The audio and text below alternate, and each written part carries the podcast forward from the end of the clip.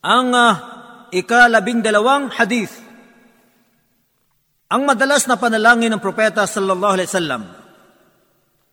عن انس رضي الله عنه قال كان أكثر دعاء النبي صلى الله عليه وسلم اللهم ربنا اتنا في الدنيا حسنه وفي الاخره حسنه وقنا عذاب النار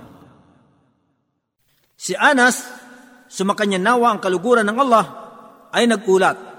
Kanyang sinabi, ang pinakamadalas na panalangin ng propeta sallallahu alaihi wasallam ay ang uh, Allahumma Rabbana atina fid dunya hasana wa fil akhirati hasana wa qina adhaban nar. Na ang ibig sabihin nito, O Allah, aming Panginoon, iyong pagkalooban kami ng mabuti sa mundong ito at ng mabuti sa huling araw at iligtas mo kami sa kaparusahan ng apoy sa imperno.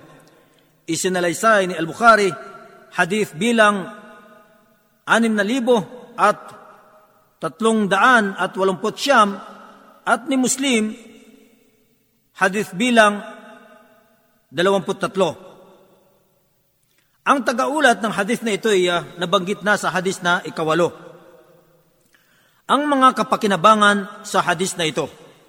Una, ang Islam ay reliyon ng kaligtasan, kaligayahan at katiwasayan sa mundo at sa kabilang buhay para sa sinumang uh, sumusunod sa mga katuruan nito ng tapat, taimtim at karunungan sa lahat ng bagay laman sa paniniwala, batas islamiko at asal.